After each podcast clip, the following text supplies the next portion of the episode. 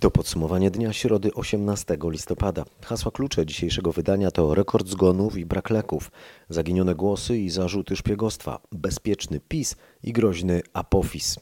Michał Zieliński, zapraszam. Mamy w Polsce kolejny tragiczny rekord epidemii, odnotowany przez służby sanitarne. W całej Polsce zmarły 603 osoby zakażone koronawirusem. Potwierdzono też prawie 20 tysięcy nowych infekcji.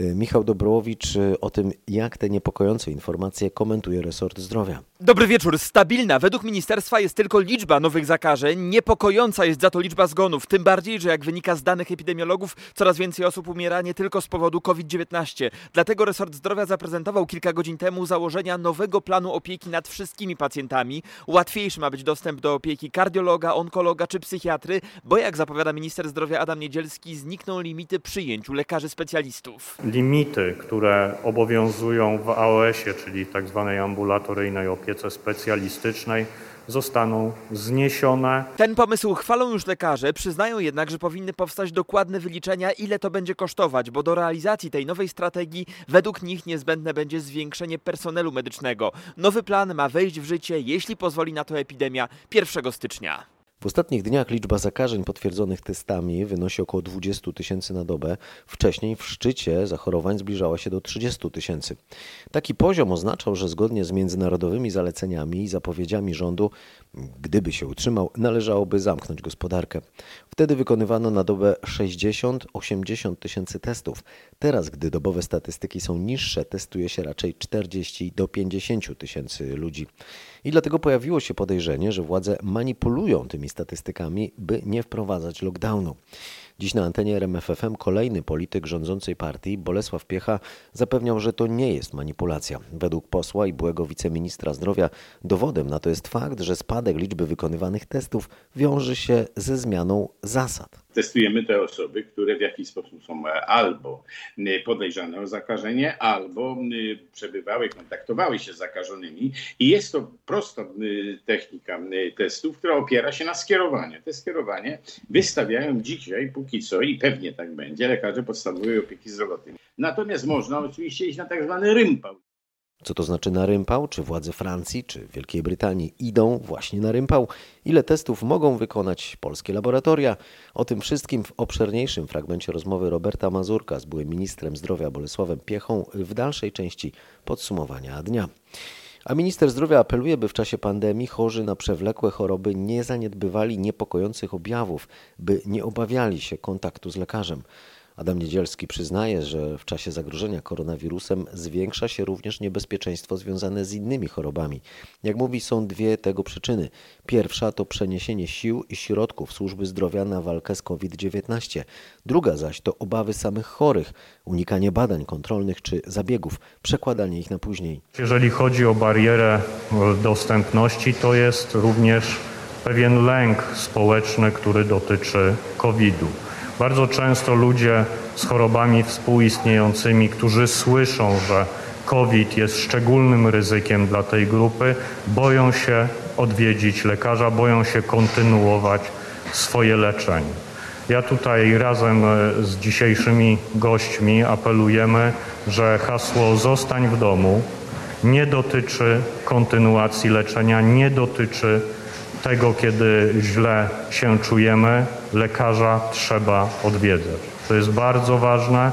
To są rzeczy, które mogą zadecydować o zdrowiu, o tym, w jakim komforcie, w jakim zdrowiu będziemy żyli w najbliższym czasie.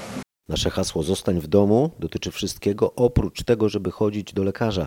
Proszę o tym pamiętać, apelował minister zdrowia Adam Niedzielski. Resort Zdrowia przyspiesza dostawy leku Remdesivir do Polski. Do końca tygodnia partia tego lekarstwa powinna być na oddziałach szpitali leczących chorych na COVID-19. Remdesivir to lek, który wspomaga leczenie chorych, pomaga zahamować namnażanie się koronawirusa, a dyrektorzy szpitali alarmują, że remdesivir jest teraz nie do zdobycia. Mariusz Piekarski o tym, ile ampułek leku jest w tej przyspieszonej dostawie. 18 tysięcy dawek to jednak nie jest dodatkowa pula, bo zakupy tego leku organizowane są przez Komisję Europejską i polski rząd sam nie może dokupić leku bezpośrednio u producenta. Resort Zdrowia przyspieszył jedynie dostawę kolejnych partii. Tak, przyspieszyliśmy dostawy, stąd też e, dzisiaj 18 tysięcy dodatkowo przyjeżdża do Polski. Bo w listopadzie już dostarczono 15 tysięcy ampułek, które zostały wykorzystane. Teraz dochodzi 18 tysięcy dawek. W grudniu dostawy też będą przyspieszone, mówi rzecznik Ministerstwa Zdrowia Wojciech Andrusiewicz. Rozmawiamy z Komisją Europejską o zakupach przyszłorocznych, bo tegoroczne dostawy zostały przyspieszone e, kosztem dostaw przyszłorocznych. 18 tysięcy nowych dawek ma być przekazane do wszystkich województw, by tam konsultanci medyczni podzielili remdesivir pomiędzy poszczególne szpitale. Na oddziałach powinny więc być do końca tygodnia. Pytanie, na jak długo to wystarczy? Warszawa, Mariusz A Piekarski. potem mamy być szczepieni. Polacy jednak wahają się w sprawie szczepień na koronawirusa. Według nowego sondażu przeprowadzonego przez United Service dla RMFFM i Dziennika Gazety Prawnej użycie szczepionki rozważa 42% ankietowanych. Grzegorz Kwolek o tym, w których grupach jest najwięcej zwolenników, a w których najwięcej przeciwników szczepień. Wyniki rozkładają się wzdłuż przeróżnych podziałów. Z jednej strony więcej zwolenników szczepionki jest wśród mężczyzn niż wśród kobiet. Z drugiej, co dość oczywiste ze względu na ewentualne ryzyko w przypadku choroby, najmniej zainteresowani szczepieniami są najmłodsi. Poniżej 30 roku życia na pewno chce się zaszczepić tylko 4% badanych, a powyżej 60 roku życia zdecydowane tak szczepieniom mówi co trzeci uczestnik badania. Co zaskakujące, najwięcej przeciwników szczepionki jest w dużych miastach, tych do 500 tysięcy mieszkańców, a najwięcej zwolenników w metropoliach. Jutro ma się odbyć szczyt Unii Europejskiej w formie wideokonferencji i początkowo planowano, że będzie on w całości poświęcony pandemii. Jednak kwestia dotycząca nowego budżetu Unii Europejskiej i Funduszu Odbudowy z pewnością zdominuje rozmowy po tym, jak Polska i Węgry zablokowały dalsze prace nad nimi ze względu na kwestionowany przez Warszawę i Budapeszt mechanizm praworządności. Katarzyna Szymańska-Borginą, nasza korespondentka w Brukseli, o tym, czy jest szansa na porozumienie.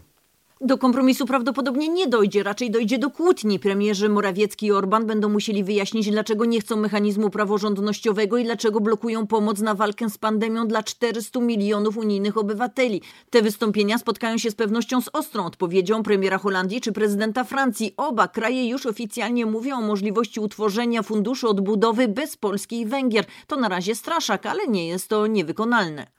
A w Warszawie posłowie mają głosować nad uchwałą premiera w sprawie powiązania unijnego budżetu z kwestią praworządności. Mateusz Morawiecki chce jej przyjęcia przed popołudniowym wideoszczytem unijnych przywódców. To jest gra o suwerenność, mówi szef rządu w Sejmie.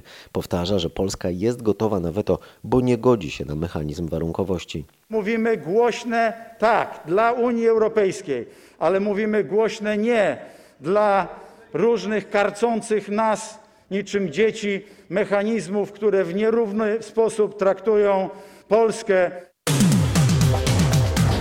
Słuchacie podsumowania dnia w dalszej części, między innymi o nowych wyliczeniach astronomów, którzy dochodzą do wniosku, że asteroida Apophis może jednak uderzyć w Ziemię. Kiedy i co oznacza to zagrożenie? O tym w dalszej części podsumowania dnia. Dodam od razu, że jednym krajem, który chce się przyjrzeć tej asteroidzie z bliska przy okazji jej kolejnej wizyty w pobliżu Ziemi są Chiny. W 2022 roku chińska sonda ma przelecieć niedaleko Apophisa. A Chińczycy sądują nie tylko w kosmosie. Za szpiegostwo na rzecz Chin mają odpowiedzieć były agent Agencji Bezpieczeństwa Wewnętrznego Piotr D. oraz pracownik chińskiego koncernu telekomunikacyjnego Wei Jingwu. Prokuratura zakończyła śledztwo w tej głośnej sprawie. Polak i Chińczyk są podejrzani o szpiegowanie dla chińskiego wywiadu na terenie naszego kraju. Nieoficjalnie wiadomo, że Piotr D. miał być bardzo cennym źródłem dla Chińczyków. W przeszłości w Ministerstwie Spraw Wewnętrznych i Administracji zajmował się bowiem tworzeniem informatycznych systemów łączności, między innymi dla najważniejszych osób w państwie a także systemu numerów alarmowych. W ABW zajmował się również teleinformatyką. Sąd Najwyższy Pensylwanii odrzucił skargę wyborczą sztabu prezydenta Donalda Trumpa. Sędziowie orzekli, że urzędnicy w Filadelfii nie złamali prawa stanowego, zachowując co najmniej 4,5-metrowy odstęp między obserwatorami a liczącymi głosy. Przedstawiciele republikanów utrzymują, że z powodu wymaganego od nich zachowania odległości nie widzieli szczegółów na kopertach i w związku z tym nie mogli ocenić, czy procedura liczenia głosów odbywa się prawidłowo. O stwierdzonych już nieprawidłowościach i dalszych zarzutach sztabu Donalda Trumpa z Waszyngtonu opowie Paweł Żuchowski. W Georgii w trakcie przeliczenia głosów w jednym z hrabstw znaleziono, choć brzmi to dziwnie, 2755 kart do głosowania. W poniedziałek również w tym stanie odnaleziono ponad 2600 kart. Dzięki temu przewaga Bidena nad Trumpem w tym amerykańskim stanie stopniała do mniej niż 13 tysięcy głosów. Wynik wyborów ma zostać zatwierdzony w tym regionie do piątku, ale już w Pensylwanii na przykład sąd odrzucił kolejną skargę wyborczą Trumpa. Chodziło o odstęp między obserwatorami wyborów. Sztab Trumpa uważa, że ludzie prezydenta mieli utrudnioną możliwość obserwowania procesu zliczania głosów. Portal The Hill podkreśla jednak, że do tej pory spory sądowe przyniosły niewiele zwycięstw i nie ujawniły żadnych wiarygodnych dowodów, że systematyczne oszustwa lub fałszowanie kart do głosowania wpłynęły na wybory, jak bezpodstawnie twierdzi prezydent Trump, ocenia portal. Ale przedłużające się liczenie głosów powoduje lawinę komentarzy i spekulacji. Spór o wynik wyborów w Stanach Zjednoczonych nasila się, do tego rosną niepokoje społeczne i w efekcie w comiesięcznej ankiecie przeprowadzanej przez Bank of America wśród szefów funduszy inwestycyjnych na liście największych zagrożeń dla rynku pojawia się wewnętrzny konflikt w Stanach Zjednoczonych i to od razu na drugim miejscu po pandemii. Niemiecka policja poszukuje jeszcze dwóch mężczyzn podejrzanych o udział w kradzieży bezcennej biżuterii z królewskiego skarbca w Dreźnie. Trzej zatrzymani we wczorajszej obławie mężczyźni usłyszeli zarzuty kradzieży i podpalenia i zostali przez sąd tymczasowo aresztowani. Informacje w sprawie zagadkowego włamania do zielonej komnaty ma nasza reporterka Aneta Łuczkowska, która powie, jak śledczy wpadli na trop podejrzanych. Doprowadziły do nich ślady DNA, które rabusie pozostawili na miejscu tej zuchwałej kradzieży. Jak poinformowała prokuratura z Drezna, znaleziono wczoraj samochód, który posłużył im do ucieczki. Sprawcy rok temu użyli dwóch aut. Pierwsze, marki Audi, porzucili i spalili, potem przesiedli się do przerobionego na taksówkę Mercedesa. Śledczy przeszukali wczoraj 20 mieszkań, dwa garaże, kawiarnie i kilka samochodów. Zabezpieczyli nośniki danych, elementy garderoby i narkotyki. Nie znaleziono skradzionej biżuterii. Dwaj nadal poszukiwali poszukiwani mężczyźni to 21-letni bliźniacy. Wszyscy zatrzymani to Niemcy pochodzenia arabskiego, członkowie jednego z najbardziej znanych przestępczych klanów Remmo. Brytyjski konsul w Chinach bohaterem, jak donoszą tamtejsze media, uratował tonącą kobietę. Doszło do tego w mieście Shonqin w południowo-zachodniej części kraju. Szczegóły ma dla Was nasz korespondent Bogdan Frymorgan. 24-letnia kobieta miała poślizgnąć się, gdy robiła zdjęcia i wpadła do rzeki. Przebywający w pobliżu tego miejsca pan Steven Ellison usłyszał wezwania na pomoc. Niewiele myśląc, ściągnął buty i wskoczył do wody. Następnie wyciągnął na brzeg tonącą. Jego szybka akcja pozwoliła na przeprowadzenie reanimacji, która zakończyła się pomyślnie. Kobieta zaczęła ponownie oddychać. Chińska prasa nazwała 61-letniego dyplomatę bohaterem, a jak zauważają brytyjscy komentatorzy, jego interwencja może wpłynąć na poprawę stosunków między Chinami i Wielką Brytanią. Lech Kołakowski, który wczoraj deklarował odejście z Prawa i Sprawiedliwości, dziś zmienił zdanie. Moje członkostwo w PiS jest kwestią otwartą, przyznał poseł, który sprzeciwił się wcześniej piątce dla zwierząt. Wczoraj na naszej antenie polityk zapowiadał utworzenie nowego sejmowego koła, przewidywał niestabilność sejmowej większości, deklarując, że odchodzi z PiS. Co się w takim razie zmieniło? O tym Patryk Michalski. Poseł zawahał się po raz pierwszy po spotkaniu z Jarosławem Kaczyńskim. Zabiegał o nie od miesięcy, ale udało się dopiero po zapowiedzi odejścia. Jeszcze przed tą rozmową Lech Kołakowski twierdził, że nic się nie zmieni. Podkreślał, że deklaracja o wystąpieniu z PiSu jest gotowa. Jednak po rozmowie z prezesem PiSu Kołakowski wyszedł wyraźnie poruszony i mówił już zupełnie innym tonem. Opowiadam się za konstytucyjną kadencją Parlamentu Rzeczypospolitej do roku 2023. Polityk twierdzi, że nie czuje się złamany i że nie usłyszał żadnych gruźb. Być czy nie być w PiSie to więc wciąż dla niego otwarte pytanie, na które ostatecznie ma odpowiedzieć po kolejnej rozmowie z Jarosławem Kaczyńskim. Jeśli doszłoby do wcześniejszych wyborów, konieczna będzie współpraca opozycji i rozmowa o możliwości tworzenia wspólnych list. Przekonywał w RMFFM Michał Kobosko, lider nowo tworzonej partii Polska 2050 Szymona Hołowni. Był gościem Marcina Zaborskiego. Gdyby wybory miałyby się odbyć w najbliższym czasie, to Polska 2050 mm, wystartowałaby w nich y, samodzielnie, czy jako część szerszej listy, szerokiego bloku opozycji? Naszym zdaniem realistycznym terminem może być jesień 2021 roku i uważamy, że jeżeli do tych wyborów dojdzie tak wcześnie, do wyborów przedterminowych, to rzecz jasna e, te ugrupowania, które chcą myśleć o zdobyciu władzy, czy o odsunięciu przede wszystkim od władzy Prawa i Sprawiedliwości, będą niejako zmuszone przez ordynację wyborczą, tę, która teraz obowiązuje, albo tę, którą PiS pozmienia, bo wiemy, że ma w szufladzie projekt jeszcze zaostrzenia ordynacji wyborczej, no będą musiały usiąść do rozmowy. W dalszej części podcastu, jak już zapowiadałem, przerażające informacje o asteroidzie, która może zagrozić Ziemi. Mamy jeszcze tylko 48 lat, żeby przygotować się na taką ewentualność. A teraz sprawy przyziemne i aktualne. Wracamy na 4 minuty do rozmowy z posłem PiS i byłym ministrem zdrowia Bolesławem Piechą. Na początku podsumowania dnia wspomnieliśmy nie pierwszy raz o tym, że liczba testów w ostatnich dniach znacząco spadła i że pojawiły się pytania o to, czy aby władze nie starają się obniżyć statystyk, by nie zamykać znów gospodarki. Gość Roberta Mazurka przekonywał, że nie, bo liczba testów zależy od liczby skierowań od lekarzy. Chciałem całe życie prowadzić losowania Totolotka. Nie poprowadziłem, ale podam panu kilka liczb i poproszę o to, żeby pan zgadł, co to za liczby. 57, 56, 46, 35.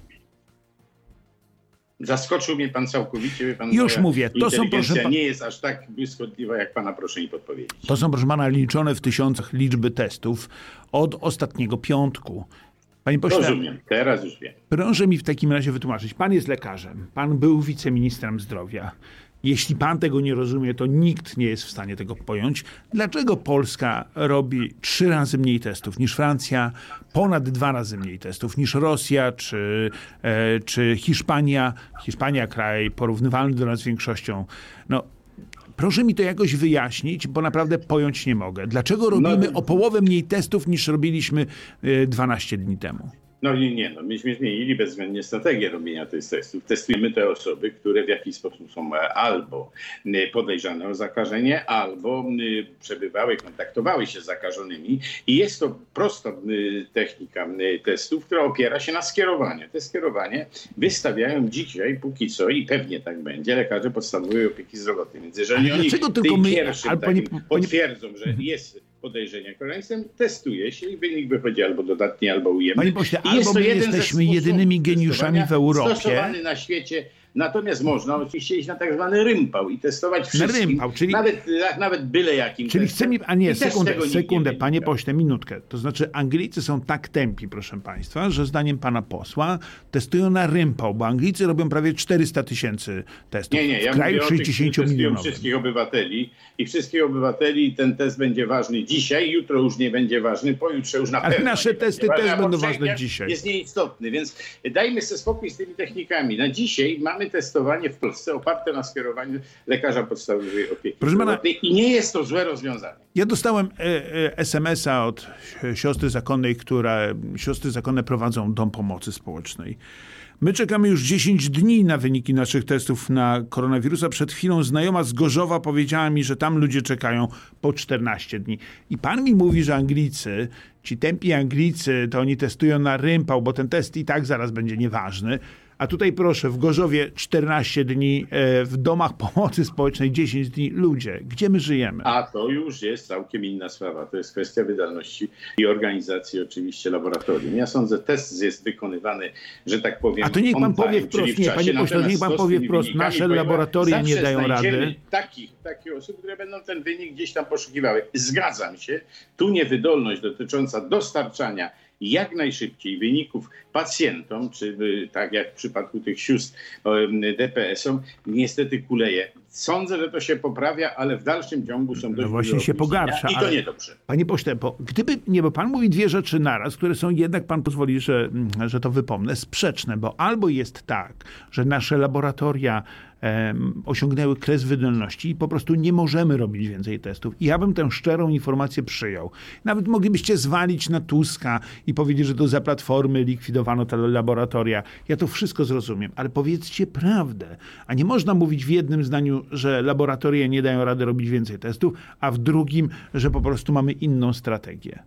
Laboratoria robią ilość testów i są przygotowane na robieniu kilkudziesięciu testów, 60, 70 czy nawet 80 tysięcy testów dziennie. Natomiast inna sprawa to są sprawy organizacyjne. Po pierwsze to jest skierowanie. Pacjent ma skierowanie z podejrzeniem o wykluczenie lub potwierdzenie koronawirusa i to jest pierwsza sprawa. A po drugie to są sprawy administracyjne. Jeśli ktoś chce jeszcze więcej wiedzieć o pandemii, polecam całą rozmowę na rmf24.pl.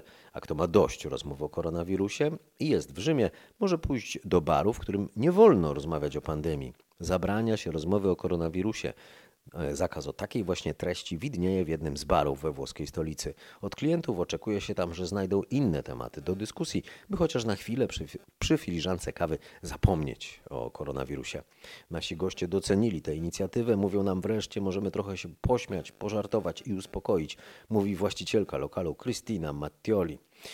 Jak się tak jednak zastanowić, to niełatwo teraz znaleźć temat, który przynajmniej po chwili rozmowy nie doprowadziłby do tematu koronawirusa. Ale oczywiście są sposoby. Można na przykład wspominać dawne czasy albo wyjść w przyszłość. No to proponuję temat z przyszłości. Otóż wedle najnowszych wyliczeń istnieje pewne ryzyko, że asteroida Apophis w 2068 roku może wejść na tor kolizyjny z Ziemią. Takie są ustalenia badaczy z University of Hawaii i Jet Propulsion Laboratory w Kalifornii. Naukowcy odkryli, że kosmiczny obiekt nierównomiernie emituje ciepło, co nieznacznie zmienia tor jego lotu. Prowadzone są też kolejne obserwacje, analizy, by potwierdzić lub zaprzeczyć nowym wnioskom. Dodam, że astronomowie często jednak zmieniają zdanie w tej kwestii. Kilkanaście lat temu uznali, że prawdopodobieństwo uderzenia Apophisa w Ziemię w 2029 roku wynosi 2,7%, czyli mniej więcej tyle, co groźba wyrzucenia dwoma kostkami dwóch jedynek za pierwszym razem. Później te wyliczenia skorygowano. Badacze nie są też pewni, co by się z nami stało, gdyby Apophis wpadł na Ziemię. Skała ma 350 metrów długości. Powiedzmy, że przypomina wielkością bryłę Stadionu Narodowego. Badacze nie wiedzą jednak, z czego się składa, więc nie wiadomo, jak jest twarda i gęsta. Zakładają jednak, że zniszczenia objęłyby wiele tysięcy kilometrów kwadratowych. Budujące jest to, że uderzenie nie spowodowałoby jednak zagłady ludzkości poprzez efekt wieloletniego drastycznego ochłodzenia na Ziemi. Na szczęście takie nieszczęście może się wydarzyć dopiero w 2068 roku, więc ewentualnie można coś będzie zarazić. Agencje kosmiczne już prowadzą programy, które w przyszłości mogłyby uchronić Ziemię przed kosmiczną katastrofą. Nadejdzie zima. Trzeba się spodziewać raczej mrozu niż śniegu w górach. Ochłodzenie nadejdzie w weekend, przewiduje szef Zakopiańskiego Instytutu Meteorologii i Gospodarki Wodnej Paweł Parzuchowski. O ile dwa najbliższe dni przyniosą nam jeszcze wysoką jak na listopad temperaturę, w może dochodzić ona do 10 stopni, to już w nocy z czwartku na piątek czeka nas wyraźne ochłodzenie. W ciągu dnia w piątek i w sobotę temperatura na Podhalu może ledwo przekroczyć zero, natomiast nocami ma spadać poniżej minus 5 stopni. Wysoko w górach, przy około 10-stopniowym mrozie i silnym wietrze, zima rzeczywiście będzie mocno odczuwalna i warunki turystyczne będą bardzo trudne. Prognozy nie przewidują jakichś znaczących opadów. Jeżeli spadnie śnieg, powinny to być raczej symboliczne opady. Nie przewidujemy tworzenia się wyraźnej pokrywy śnieżnej. Bociany już dawno odleciały do ciepłych krajów, a okazuje się, że mm, kiedy wracają, to tworzą w gniazdach bardzo żyzną glebę. Do takich wniosków doszli ornitolodzy i naukowcy z Uniwersytetu Rolniczego w Krakowie. Gniazda bocianie, mimo że z zewnątrz wyglądają jakby były zbudowane z patyków i gałęzi, e, tak naprawdę wewnątrz stanowią zwarty, zbity walec e, przetworzonej materii organicznej, właśnie spróchniałych e, patyków, gałęzi, e, resztek pokarmu niestrawionego, który ptaki wydalają w postaci tak zwanych wypluwek. I to wszystko po wielu, wielu latach kumuluje się w gniazdach bocianich i okazuje się, że tworzy bardzo ciekawy twór w postaci gleby. Najprawdziwszej gleby, bardzo żyzna, która jest bardzo zasobna w składniki pokarmowe, e, ale oprócz tego również zawiera sporo metali ciężkich, a to dlatego, że bociany bardzo często żyją w okolicach, w których mają dostęp do różnego rodzaju śmieci. Z Adamem Zbyrtem z Polskiego Towarzystwa Ochrony Ptaków rozmawiał nasz reporter Piotr Bułakowski. A na koniec podsumowania dnia jeszcze o y, zupełnie innym zwierzęciu, ssaku. Y, w lasach na terenie Warszawy trwają poszukiwania szopa pracza. To zwierzę prawdopodobnie uciekło z prywatnej y, hodowli, a uchwyciła je fotopułapka. Szop pracz oczywiście nie jest naszym rodzimym gatunkiem, a jako drapieżnik może być niebezpieczny dla lokalnych zwierząt. Jeżeli trafi się do pary drugi szop, no to będziemy mieli małe szopiątka i populacja szopów wzrośnie, co jest bardzo niebezpieczne dla naszych y, rodzimych gatunków fauny. To są zwierzęta wszystkożerne, zjedzą y, i owady, drobne kręgowce, płazy. Mają dosyć duże potrzeby pokarmowe, więc tutaj niepotrzebna dodatkowa presja na te nasze lokalne gatunki zwierząt. Taki zwierzak powinien być jednak odłowiony i zabrany z naszego otoczenia. Mówiła zastępczyni dyrektora warszawskich Lasów Miejskich Angelika Gackowska. Jak wygląda ten poszukiwany shop pracz? Film nagrany w lesie przez fotopułapkę znajdziecie na rmf24.pl. Tam także zestaw najważniejszych i najciekawszych informacji e, z kraju i ze świata. A w podsumowaniu dnia to już wszystko. Ja kłaniam się, dziękuję za uwagę i do usłyszenia.